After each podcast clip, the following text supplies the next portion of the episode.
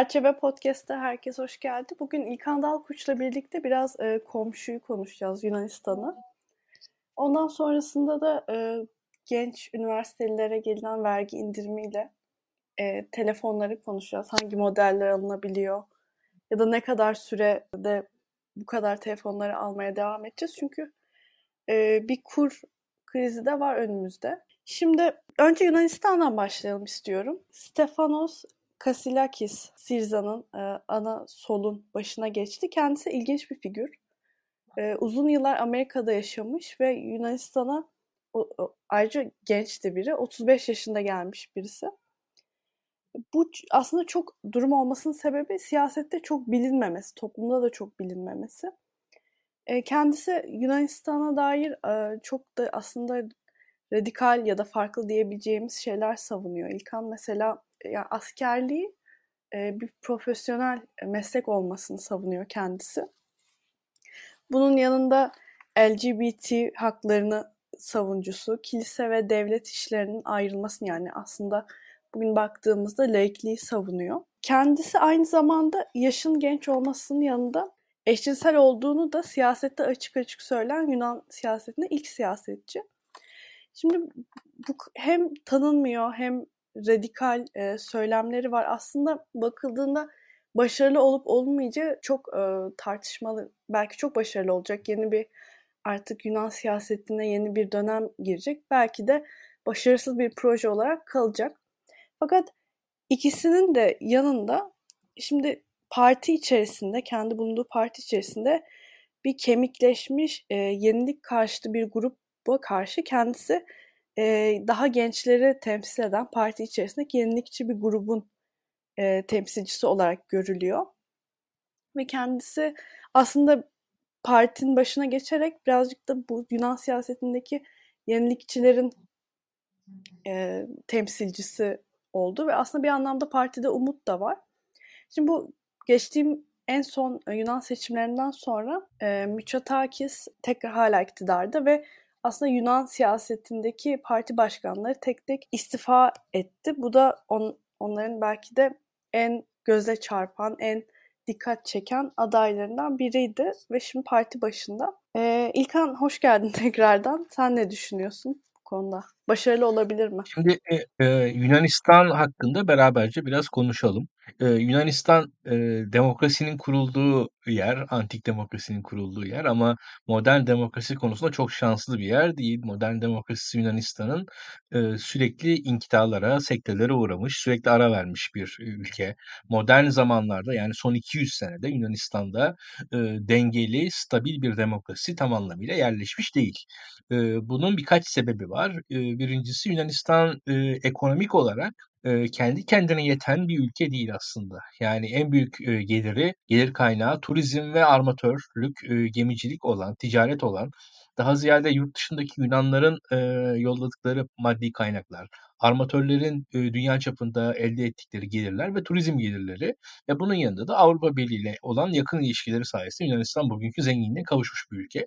Yunanistan e, askeri darbeler sonucunda, işgaller sonucunda sürekli inkitalara uğramış demokrasisinin e, 1980'lerle beraber Avrupa Birliği çerçevesi altında rayına koydu diye bakıyoruz. Ama şöyle bir şey var. Yunanistan demokrasisi, Yunanistan e, modern demokrasi, çağdaş demokrasisi e, yalnız Yunanistan'ın geçmişinden aldığı büyük miras veyahut da Avrupa Birliği e, mirasları e, çerçevesinde değerlendirilecek bir demokrasi değil. Kendine has bir demokrasisi var Yunanistan'ın. Ve çok enteresan bir şekilde, çok ilginç bir şekilde Yunanistan demokrasisinde belli aileler var. Bunlar e, bildiğimiz gibi e, Karamanlis ailesi, işte bu aileden e, Karamanlisler, Miçotakisler, Papandreou'lar neredeyse e, birer e, hanedan oluşturmuş durumdalar Yunan demokrasisi içerisinde kolay kolay e, bunlara merkez siyasette e, bunların yerine geçilemiyor. Yunanistan'da radikal bir e, anarşist grup var, radikal milliyetçi bir grup var,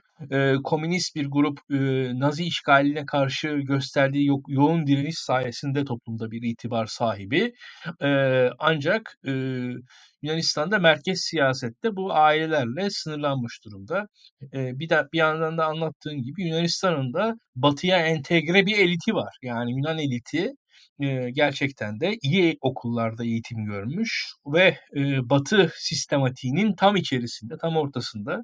Yani Batı'da şöyle söyleyelim çok fazla kenarda durmayan, o, o sistemin tam merkezinde yer alan insanlar da Yunan demokrasisinin öncü figürleri olabilmişler. Burada Siriza'nın pozisyonu enteresan. Siriza aslında PASOK'un merkez siyasete yakınlaşması ve PASOK'un yeni demokrasi benzeri merkez siyaset standartlarının çok dışında kalmaması sonucunda birazcık da şey haline geldi. Yani Yunanistan sol siyasetinin sıkışmışlığının neticesinde Siriza faktörü ortaya çıktı. Siriza da e, Yunanistan'da bu yeni çağın değişimlerinin temsilcisi e, Avrupa Birliği kurumlarının e, kısıtlayıcı mali politikalarına karşı itirazın sesi olarak ortaya çıkmıştı. Ancak e, burada e, Siriza'nın da yeterli olmadığını yaptığı e, eylemlerle yaptıkları e, açıkçası icraatlarıyla da Yunan solunu memnun etmediği açıktı. Zaten Siriza'da Siriza'da biliyorsunuz seçimleri kaybetti e, ve iktidarı gene merkez sağa kaptırdı. Siriza'nın e, önemli lideri e, burada özellikle açıkçası Siriza'yı Siriza yapan Varoufakis'le beraber aslında e, Çipras'tı. Alexis Tsipras genel başkanı. Varoufakis'le beraber yola çıktı. Varoufakis daha sol, e, akademik sol bir çizgiyi temsil eden, e, daha sert bir sol çizgiyi temsil eden bir pozisyondaydı. Tsipras'a daha pragmatik yaklaştı. Avrupa Birliği kurumlarıyla işbirliğini öne çıkarttı. Uluslararası kurumlarla işbirliği içerisinde Yunanistan'ı krizden çıkartmanın yollarını aradı. Ancak bu da Yunan solunun taleplerini tam anlamıyla karşılamış e, olamadı bu sayede. Neticede de iktidarı kaybettiler. E, şu an Yunanistan'ın hala ikinci partisi Siriza ve e, gerçekten de lideri ilgi çekici. E, Yunanistan'da bir armatör ailenin çocuğu şu anki lider Stefan e, Kaselakis ve dediğin gibi Amerika'da yaşamış, Amerikan kültürünü tam anlamıyla almış, e, Ivy League okullarında yetişmiş, oradan Goldman Sachs'a geçmiş. Goldman Sachs'ın çalışma sistemine, acımasızlığına itirazlarını ortaya koyarak yine aile şirketine geri döndüğünü söylemiş. Eşcinsel olarak kendi kimliğini, gay kimliğini belirtmiş. E, civil union e, denilen birliktelikle e, partnerlik e, esasıyla bir eşi var kendisinin Amerika'da ve açıkçası Yunanistan'da da bunu açıktan savunuyor. Dediğin gibi Yunanistan e, kilisenin resmi bir kimliği olan bir ülke. Her ne kadar e, seküler, e, modern e, hukuk işlese de Yunanistan'da kilisenin kimliğinin devlet tarafından tanındığı e, bir noktada e, Yunanistan. O yüzden de tam anlamıyla layık denemeyen bir ülke Yunanistan. Fakat bazı uygulamalarda kilise sınırlıyor bunu e, ve e, bunun arkasından da şunu görüyoruz. E, gerçekten Yunanistan'da toplum, sosyoloji değişiyor, dönüşüyor. E, Yunanistan e, fikri önderleri batıdaki dönüşümleri, değişimleri toplumlara taşıyorlar. Yunanistan batı e, tırnak içinde kulübünün bir parçası olmaktan memnun e, ve e, kendi meselelerini, kendi sorunlarını belki Türkiye ile olan sorunları hariç batılı bir şekilde çözmeye çalışan bir ülke. E, benim için gerçekten ilginç. Yunanistan'ın liderinin e, açık bir eşcinsel kimlikle ortaya çıkması, e, Yunanistan'da sekülerizmi bu kadar net bir şekilde savunması, e, doğrusu Türkiye'den bakınca e, Yunanistan'ın e, Türkiye'ye hani o kadar da e, hani derler ya efendim Hristiyan Türklermiş falan veyahut da işte bir e, denizin iki yakası birbirimize çok yakınız çok benziyoruz diye biraz kendimizi avuttuğumuzu da gösteriyor belki de. Çünkü Yunanistan'la Türkiye arasında bayağı dağlar kadar farkın olduğunu e, bu açılardan görebiliriz diye düşünüyorum. Gerçekten çok önemli. Yunanistan'da dediğin gibi zorunlu askerlik var. Ancak Yunanistan'da da Türkiye'de de olduğu gibi bu zorunlu askerlikten e, sıyrılmanın yolları var. E, yurt dışında yaşayan Yunan vatandaşlarının bir e, tecil hakları bulunurken Yunanistan'da yaşadıkları zaman o tecil kalkıyor ve kendisi şu an askere gidecek. E, kısa süreli bir askerlik yapar ve onun arkasından kalan e, askerlik görevi içinse bir ücret öder. E, bizdeki bedelli askerlik gibi tahmin ediliyor şu anda. E, gerçekten çok çarpıcı. Yani gerçekten e, bugün geleneksel bir Akdeniz toplumu olan belki maço e, kültürüyle e, muhafazakar aile değerleriyle tanınan e, bir ülkede şu anda e, ülkenin en büyük ikinci partisinin başında eşcinsel bir lider var. E, doğrusu çok çarpıcı, şaşırtıcı. E, dünya başka bir yer. Dünya bizim tanıdığımız, bildiğimiz dünya değil. E, dedik, dediklerinin yanında şunu da eklemek lazım. Biden'ın kampanyasında çalışmışlığını biliyoruz. Muhtemelen Amerikan soluyla da ilişkileri var diye tahmin ediyorum ben. Özellikle şu anki Syriza liderinin ben bir şekilde e, Alexandra Ocasio-Cortez'le Bernie Sanders çizgisinde Amerikan solundan e, küçük küçük fragmanlar göreceğimiz bir e, ekonomik tavrın ben temsilcisi olacağını düşünüyorum Yunanistan'da e, Syriza'nın bundan sonra. Ee, Yunan Yunanistan, eee, alternatif bir sol politika konusunda, eee, taşıyıcı veya örnek olabilecek ülkelerden bir tanesi olacaktır diye tahmin ediyorum. Batı sisteminin içerisinde Almanya'nın öncü rolünün, öncü kuvvetli rolünün, eee, hissedildiğini düşünüyorum. Bu öncü kuvvetli rol bir şekilde eskiden çok daha itirazsız şekilde kabul ediliyordu. Ancak bugün Eee, Batı sistematiğinin çok ciddi, eee, hataları, eksikleri, yanlışları olduğu söyleniyor ve, eee, Yunanistan'ın mesela borçluluk, ııı, borçluluğu çok ciddi tartışılıyor. Yani bugün, eee, gerçekten ciddi entelektüeller, eee, bu kadar büyük şirketler kurtarılırken, bu kadar büyük şirketler, eee, batıştan kurtarılırken, eee, Yunanistan'a eee, sürekli borçlu muamelesi yapılması, sıradan insanın sürekli eee, borç yükünün altında eee, ezdirilmesini sorguluyorlar. Yine aynı şekilde Yunanistan'ın mesela biz eee, 2000'lerin başında Yunanistan ekonomik krizle çalkalanırken işte Yunanlılar çalışmıyor diye bir Alman propagandasına maruz kaldık ama şu açık Yunanistan'da çalışma saatleri Almanya'dan uzun. Ee, yani Yunanistan'ın meselesinin çalışmama olduğu, olmadığı açık ancak Yunanistan'ın bir finansal e, sıkıntıda, finansal ikilemde olduğu da işin diğer faktörü. Çünkü Almanya gibi yüksek verimliliği olan bir ülkeyle aynı para birimine sahip olduğu zaman Yunanistan, o para birimi Yunanistan için e, olması gerektiğinden daha değerli bir para birimi haline geliyor ve Yunanistan gibi ülkelerin ihracat yapma kabiliyetlerini yok ediyor değerli para birimi. Yunanistan da Almanya karşısında bu asimetriden dolayı kendi pazarını Alman ürünlerine tamamen açmış oluyor. Çünkü Almanya'nın para birimini kullanıyor Yunanistan. Yunanistan Almanya'nın para birimini kullanınca tüm Alman mal ve hizmetleri Yunanistan'da rahat rahat serbestçe dolaşabiliyorlar. Bu da e, fakat Yunan e, mal ve hizmetlerinin Alman pazarında dolaşması için e, gereken rekabetçi e, kura Yunanistan ulaşamıyor. Mesela biz Türkiye'de e, bugün bile işte e, mesela bir tekstil firmasından duyuyoruz. E, kur yükselmez yükselmediği için firmalarımızı Mısır'a yollamak zorunda kaldık. Mısır'a e, yatırım yapıyor artık Türk Tekstili diye bir e, konu tartışıyoruz mesela. Yunanistan'da bu e, artık sıradan olmuş durumda. Türkiye her ne kadar kendi e, firmalarını, kendi sanayisini kur üzerinden koruma imkanına sahip olsa da Yunanistan böyle bir imkana sahip değil ve Yunan ekonomisi böyle bir temel sıkıntı e, içerisinde yaşıyor. Avrupa Birliği çerçevesinde aldığı destekler Türkiye'de genelde kıskanılır Yunanistan'ın ama e, doğrusu Avrupa Birliği'nin Yunanistan'a getirdiği de böyle yükler olduğu da söylenmeli. Tabii Yunanistan'da da ahlaki olarak belli sıkıntılar yoktur demek de doğru olmaz. Burada Yunanistan'daki atıyorum tarım destekleri için zeytin ağaçları konusunda yani işte maket zeytin ağaçlarının dikildiği, fazla e, hani gülünç bir şekilde Avrupa Birliği'nin kazıklanmaya çalışıldığı hadiseleri de gördük, yaşadık. O da işin diğer gerçeği. Bir Akdeniz toplumu oldu açık bir yandan ama Yunan toplumu e, Türkiye ile ilgili meseleleri hariç bence olgun bir toplum. E, doğrusunu söylemek gerekirse dünyanın e, nasıl işlediğinin farkında olan bir toplum. Dünyaya entelektüel anlamda dokunabilen bir toplum. Batı sisteminin içerisinde oranın elitleriyle temas edebilen, onlarla aynı dili konuşabilen bir toplum. Bu da Yunanistan'ı Batı'nın içerisinde ayrıcalıklı bir noktada tutacaktır diye düşünüyorum. Gerçekten e, bahsettiğin gibi e, bu Siriza'nın genel başkan seçimi Türkiye açısından dikkatle izlenmesi gereken bir faktör.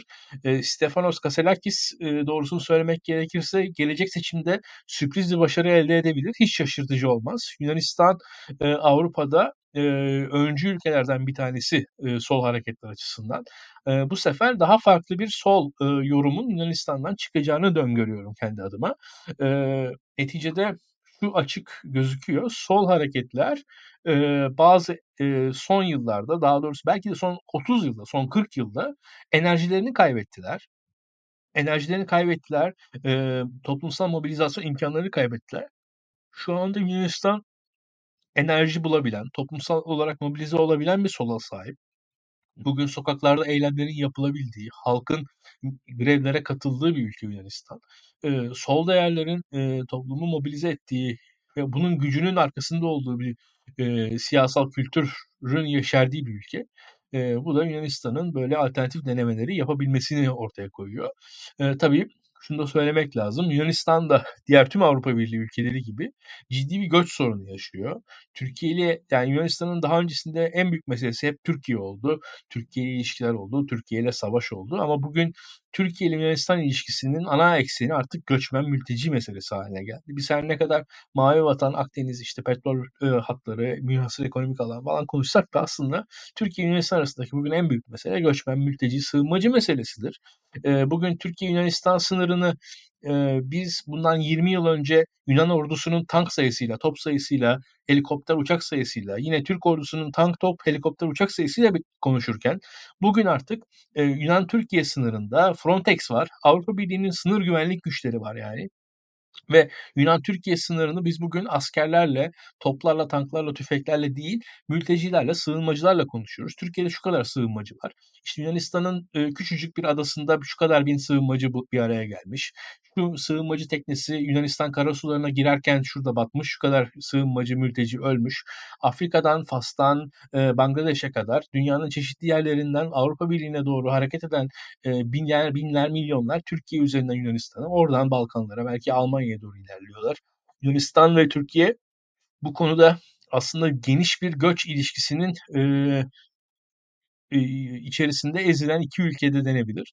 Yunan toplumunun bu göç meselesini nasıl halledeceği, nasıl altından kalkacağı da gerçek bir sorun. Türkiye ile ilişkisinde geri kabul anlaşmasının da temel nitelikler yani Yunanistan için önemli olacağını düşünüyorum kendi adıma. Türkiye ve Yunanistan bu açıdan beraber birçok şeyle birçok sorunu karşılamak zorunda kalacak iki ülke diye düşünüyorum. Bu açıdan da dediğim gibi iyi ki bu Stefanos e, Kaselakis hakkında biraz konuştuk. Daha da konuşacağız ondan eminim. Yunan toplumu e, öyle ya da böyle e, güçlü bir toplum. İlişkileri kuvvetli bir toplum. E, liderlerini, elitlerini kendi içinden yetiştirme kabiliyeti olan, batılı elit kurumlarla teması iyi olan bir toplum Yunanistan. E, bu açıdan bence Türkiye'nin belki de önünde.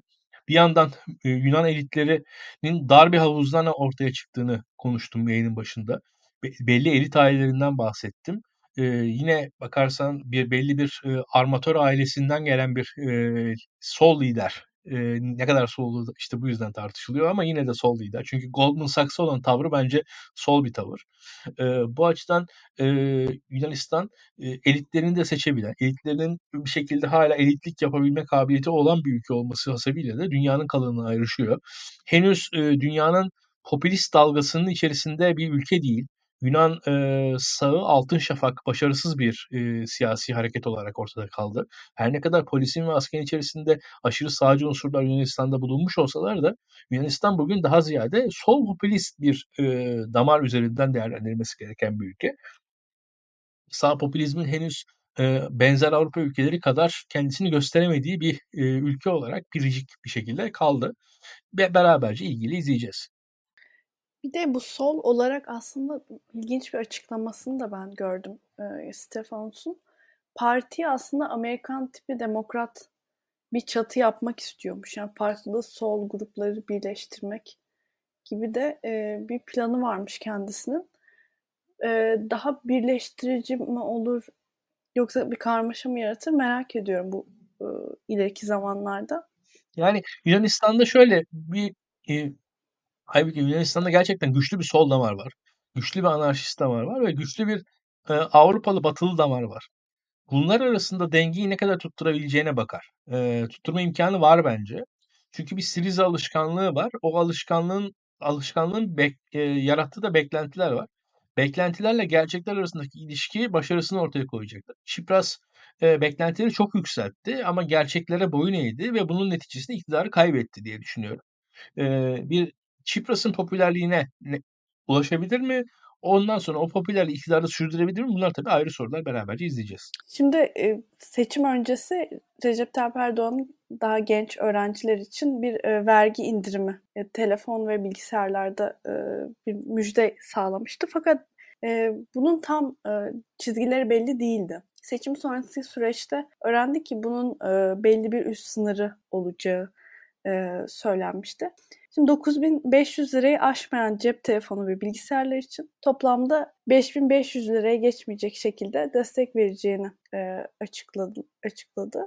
Şimdi bu şu anlamda beni düşündüren bir konu. Bu mobil cihazlar e, kur endeksi fiyatları oluyor yurt dışından gelmesinin sebebiyle ve e, bir kur e, krizi de var Türkiye'de. Yani şimdi bu fiyatlar ne kadar süre e, mobil cihazlar alınabilecek e, gençler için? Çünkü kur arttıkça fiyatları da artacak ve alınabilecek zaten modeller çok sınırlı ve kısıtlı Türkiye'de. Bu süreç nasıl ilerliyor? Yani bu gerçekçi bir vaat miydi yoksa nasıl olsa birkaç ay bir gençler, öğrenciler faydasını görecek ve sonrasında bu desteğin hani bir etkisi kalmayacak mı İlkan? Sen bu kan bu tarz destekleri faydalı buldun mu? Ya da ilk duyduğunda inanmış mıydın mesela her sınırsız bir şekilde her türlü mobil cihaza destek sağlanacağına yönelik? Yani e, Türkiye'de e, artık şaşırma gibi bir lüksümüz yok.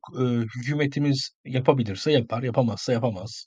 Bu konuda çok da fazla sorgulayan bir noktada değildim ben. Vaatleri de açıkçası çok sorgulamamıştım. Ama bu işin neden olduğuna dair birkaç söz söylemem lazım. Birincisi şu an Türkiye'de pandemi döneminden beri zaten yoğun bir şekilde uzaktan eğitim yapılıyor. Ee, uzaktan eğitimin de temelinde e, bu cihazlar var bir defa ve uzaktan eğitim sırasında da şunu gördüm. Toplumun önemli kısmında aslında mesela e, bir evde atıyorum bir tablet var e, ancak üç öğrenci var. Üç öğrenci sırayla o tableti kullanıyorlar ve arkasından yani teknik olarak bir evdeki üç öğrenci derslerinden de geri kalıyordu. Buna benzer e, birçok sorunu Türkiye'de birçok ev yaşadı.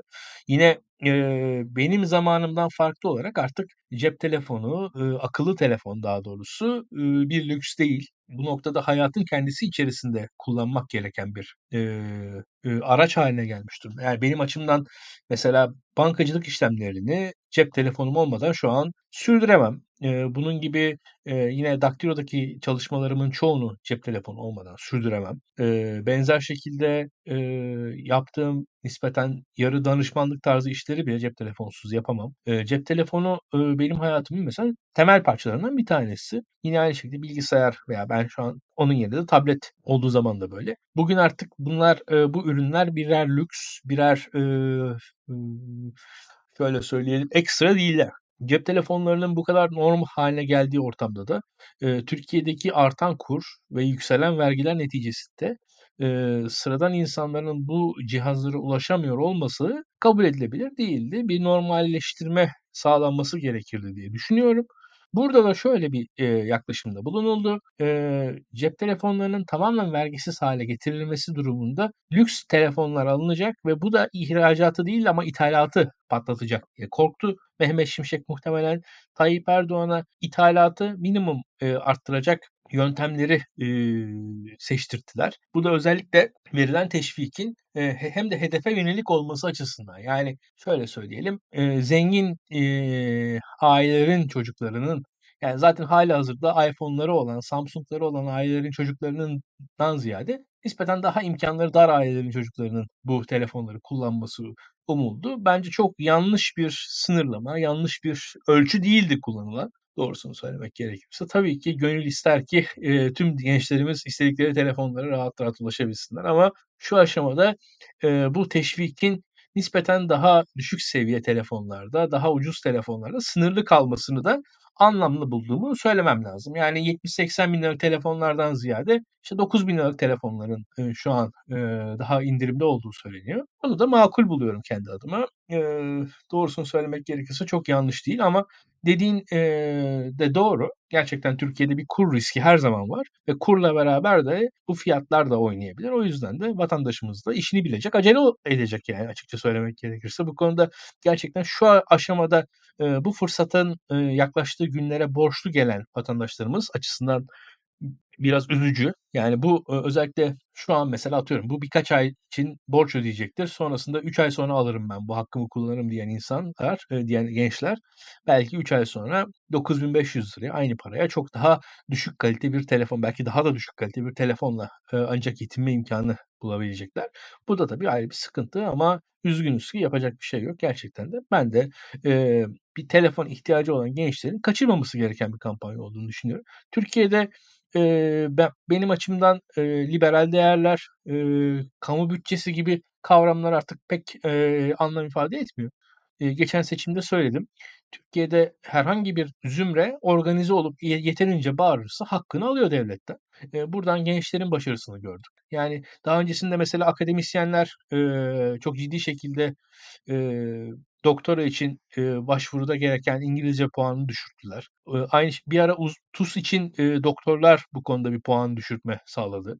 Yani bir ara çok yoğun bir şekilde polisin polis olmak için gereken boy sınırına dair itirazlar vardı. Ehliyetini kaptıran e, alkollü araç vesaire kullanmış sürücüler bir ara kampanya yaptılar. Türkiye'de o yüzden halkın kampanya yapan bir araya gelen kesimi işte can filmcilerde olduğu gibi başarılı oluyor. Burada da gençler cep telefonu ihtiyaçlarına ihtiyaçları konusunda halkı ikna ettiler öyle ya da böyle. Bu konuda muhalefet de bir teklifte bulundu, iktidar da bulundu ve durdurulamaz hale geldi diye düşünüyorum. Yani bu konularda artık Türkiye'de ideolojik, teorik bir noktadan eleştirmenin yani artık anlamında kalmadığı kanaatindeyim kendi adıma. Çok da fazla bir şey söylemeyeceğim bu, bu yüzden. E, cep telefonu e, ciddi şekilde önemli bir e, araç bu noktadan sonra. E, bir yandan şu beni üzüyor gerçi. E, benim kuşağım bilgisayarla, bilgisayar kültürüyle, bilgisayarın e, şöyle söyleyelim, bilgisayardaki verilerin dağılımının mimarisiyle daha aşina şekilde büyüdü. Şimdi e, gelen Z kuşağının e, sürekli telefonlar, tabletler kullanarak aslında daha ziyade bu e, çok e, kullanıcı odaklı, user friendly dediğimiz e, arayüzler sonucunda e, bilgisayarın o dizinin hiç farkında olmadan büyüyen bir genç kuşak e, geliyor diye korkuyorum kendi adıma.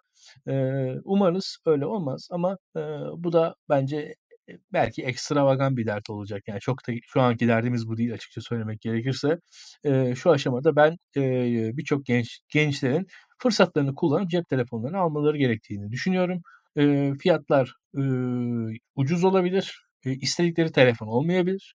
Ama neticede e, görebildiğim kadar 9500 liraya da iş yapacak kadar bir telefonlar da satılıyor şu anda. E, bence bu fırsatı kaçırmasınlar, alsınlar, fırsatı kullansınlar diye düşünüyorum kendi adıma. Çok teşekkür ederim İlkan. Seni dinlemek çok keyifliydi. Tüm e, dinleyicilerimize de e, yayınımızı paylaşmalarını rica ederim. Daha çok e, kişiye ulaşmak amacıyla. Herkese iyi günler. İyi günler.